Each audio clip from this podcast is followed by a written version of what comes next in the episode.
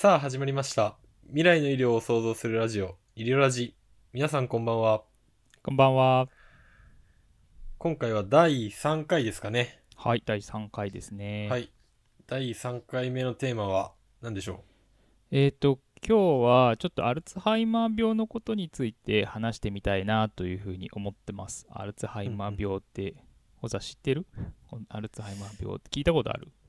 うなんとなくそのお年寄りの方があのなる病気だなっていうイメージ。うんうんうん、でまあちょっとボボケちゃったりするようなイメージがあるんだけどあんまりこう、明確に定義ができないというかうん。っていうようなあやふやな印象です。うんうんえっとまあちょっとまず言っておきたいのは僕もその神経内科医とか言って専門的にアルツハイマー病を見てる医者じゃないんでその、細かいところはちょっと間違ってるかもしれないんだけどでも、そのと年お年寄りになって物忘れがだんだんこうちょっとひどくなるっていう状況と、その認知症アルツハイマー病っていうのがこう結構すごく大きな違いがあってでなんで特別名前がついてるんだよね。お年寄りになって物忘れをしちゃうのはみんなそうなんだけど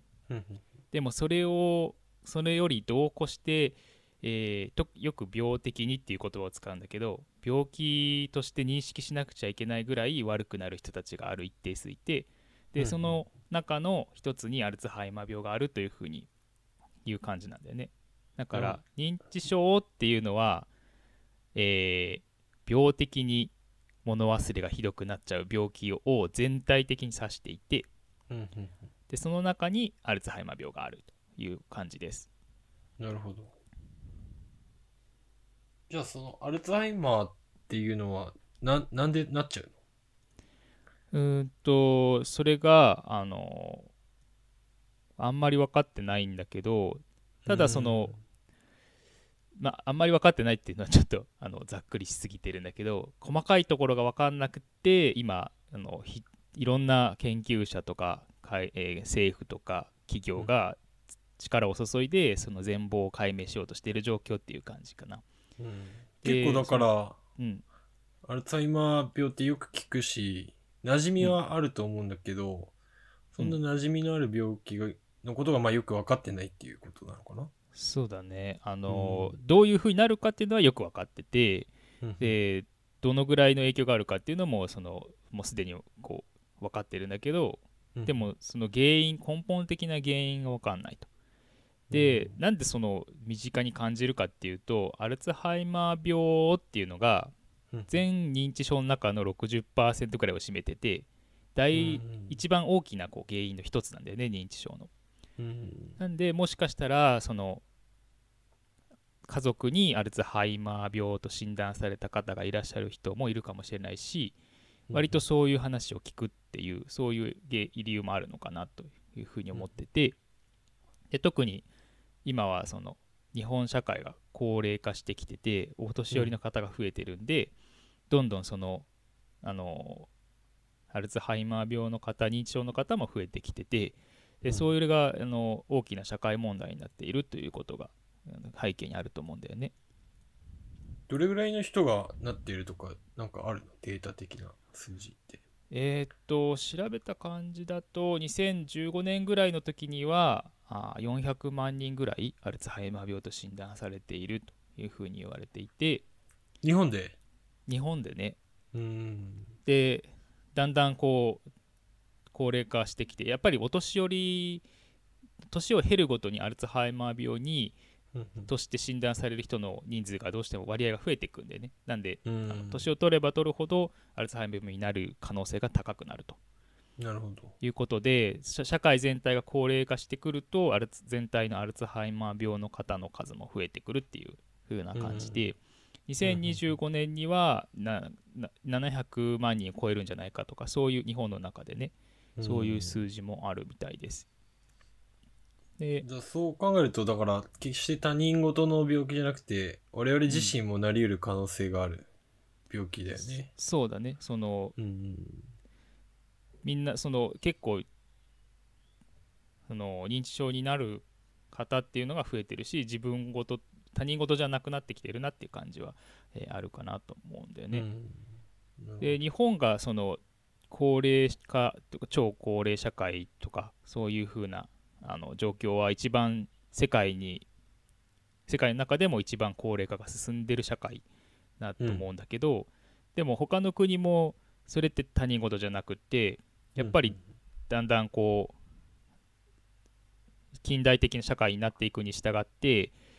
高齢化が進んでいるっていうのは世界中の問題というか状況で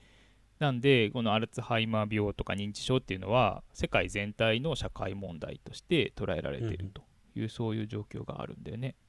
なるほどね。じゃあちょっとそのアルツハイマーについてもう少し詳しく説明してもらえたらなと思うんだけど、でどういうことが分かってて何が分かってないのかみたいな。そうねすごくそのいっぱい分かってるって言えばいっぱい分かってるしうんうん分かってない全然分かってないって言うと全然分かってないんだけどすごく複雑なんだろうなっていうのがあの一つあの原因あるかもしれなくて。うん。ただむ昔からけ割と古くから言われていてこれは絶対アルツハイマー病と関わっているっていう現象が2つあってうん。1つはそのう脳の中にアツハイマー病として診断された人の脳の中にはアミロイド β っていうゴミがたくさん溜まっているっていうことが1つ言われていて。でもう1つは、えー神経細胞脳の中にあるその情報を処理する細胞の構造をつかす一つの構造を司っているタウタンパクっていうものの形が変性している形が変になっているうんっていうその2つの現象は結構昔から言われていてそれは今もそうであろうというふうにされていて。うんうんうん。じゃあでそのそれが2つの症状が見られる人はアルツハイマーである確率が高いみたいそうだね。そな。のうんうんアミロイド β とタウタンパクの変性っていうのが割と、えーアミロイアルツハイマー病に特徴的な脳の所見だと。脳脳の組織の所見だっていうふうに言われている。うんうんうんうんでそれがなんでゴミがたまるのかとかなんでタウが変性しているのかっていうところがあんまり分かってなくってうん。なんだけどアミロイドがたまるっていうこと自体はあの結構お年寄りになってくるとすごくお多い現象というかなんて言うんだろうな、アミロイドたまる人はたくさんいるんだよね。うんでその中の一部の人がアルツハイマー病になるタウタンパクが変になってアルツハイマー病になるということが知られていて。うんうん。なんで、えーゴミが溜まっているから必ずアルツハイマー病になるわけじゃないんだけどゴミが溜まってないとアルツハイマー病にはならないんじゃないかっていうことが分かってて。うんなんでそのアミロイド β っていうゴミが悪さしてるんじゃないかっていうのが一番、えー、とここここ10年とか20年ぐらい言われている仮説？うんうん10年かな？言われている仮説なんだよね、うんうんアミロイド仮説って言ったりするんだけどそれが悪さをしていて神経細胞を構成しているタウのところにこう悪さをしてその形が変わってで神経細胞全体が壊れちゃうんじゃないかとかそういうことが、あの言われている。うんうん。なるほど。じゃあそのアミロイド β がたまらないようにするような薬っていうのは開発されているああそうそうそう。それすごくいいポイントであの例えばそのゴミが溜まってる人はアルツハイマー病になるんだからうんうん。ゴミを除去すればいいじゃないかっていう風な考え方が出てくるよね。で実際にそのアミロイド β とかアミロイドのそのゴミを取ろうという風に、いう風な目的で開発された薬がいくつかもうすでにその臨床試験っていうんだけど人のアルツハイマー病の患者さんに使われている試験がいくつか走っててうん。えっ、とまああの2015年とかに大きな論文がバンバンと出てうん。業界にし業界をちょっとこう驚かせたんだけどまあその端的に言うとあんまりうまくいかなかった。うんっていうのが結果だったんでね。そのその一番最初に大きく報道された薬はあまりうまくいかなかった。それはアミロイド β を消すような薬だったってこと？そうそうそう。消すことを目的にして開発されてでぼ動物実験とかでは実際に減っているということが確認されている薬だったんでね。なんで人に対して安全性試験をしてでその後あの大規模にあの前あの前回とかにあの RNA ウイルスあ RNA ワクチンの話でちょっとやったけど、たくさん患者さんを集めてきて薬を使う人と使わない人を比べてその使う人と使う使わない人たちの間でその治療効果が見えるかどうかっていう臨床試験をやったんだけど、うん。それはあんまり差がなかったということえで今のとこそれはろ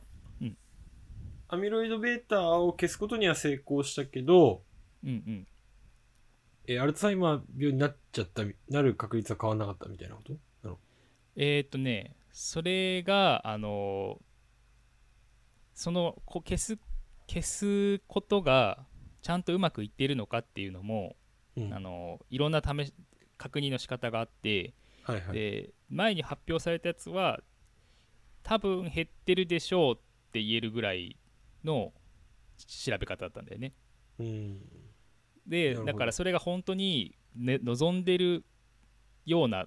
量を減らせてるのかとかそういうことももうちょっと調べていかなきゃいけないんじゃないかなと思うしあとやっぱりそのゴミがなくなってもさうん。神経細胞がすでに壊れてたらそこから良くなるってことはあんまりないわけね。その脳細胞ってたくさん分裂するような細胞じゃないからうん。一回脳のこうネットワークが壊れちゃうとうん。たとえその原因がなくなったとしてもうん。認知症が良くなるっていうことはあんまり考えにくくて。だから治療のタイミングが遅すぎたんじゃないかっていう考察とかもある。その論文に対しては。確かになんかちらっと調べた感じだとその結構アルツハイマーになるまでって長い年月を得てる可能性があるみたいな。10年とかなんで10年前からその徐々に徐々に進行してきたものをいきなりそのゴミを減らしたからといってうん。アルツハイマーが急に治るみたいなことは確かになさそうだよね。そうなんだよね。その、うん。症状が出るまでにうんすごく長い年月がかかってその間にどんどんどんどん神経細胞はおそらく壊れているわけでうんでそれがその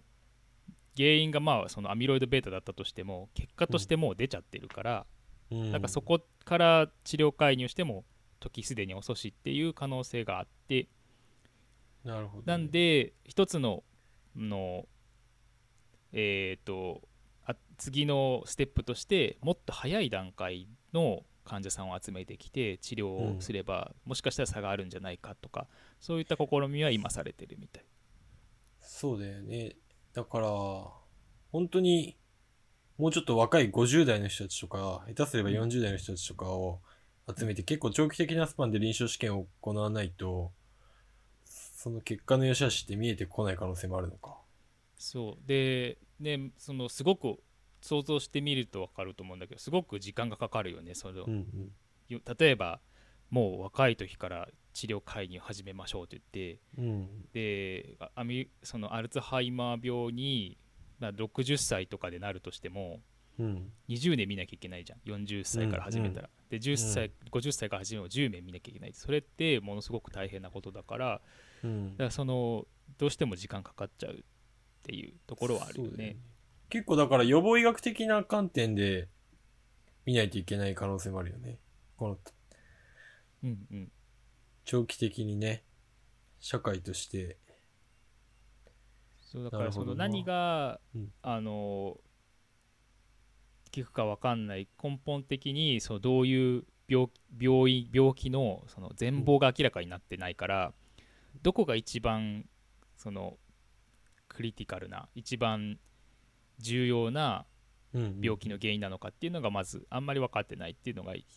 一つで開発治療薬の開発がなかなか進まないっていう状況があるのと、あとはその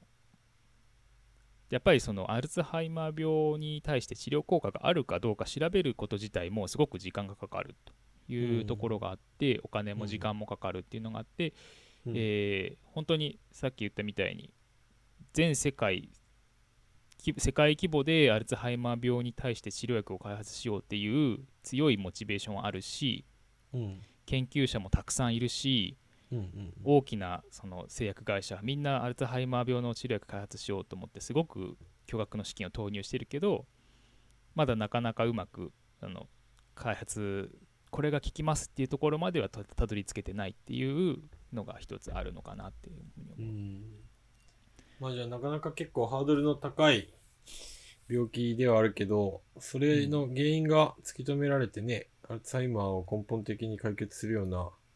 治療薬なり方法が見つかると社会的なインパクトは大きそうだね。そうなんだよね。その、うん。やっぱりその開発されてなくってえっ、とどっちが出口かも分かんない状況では今あるんだけど、うん。でも少しずつ少しずつ重要なピースがこうはまりつつあってうんでい研究者の希望的観測としては、まあ、近い将来アルツハイマー病に対する治療薬、効果的な治療薬が開発されてほしいなっていう希望もあるし、うんえーなんていうかそのそういった可能性もゼロじゃないなって信じれるぐらいいろんなピースが今見つかりつつあるっていうのが、えーあってうんだからその社会全体としてその治療薬開発されるっていう希望は捨てなくていいんじゃないかなっていうふうに思うんだよね。なるほど。じゃあちょっと今後も、あれだね、継続してちょっとアルツハイマーについては見ておきて、見ておきたいというかね、経過を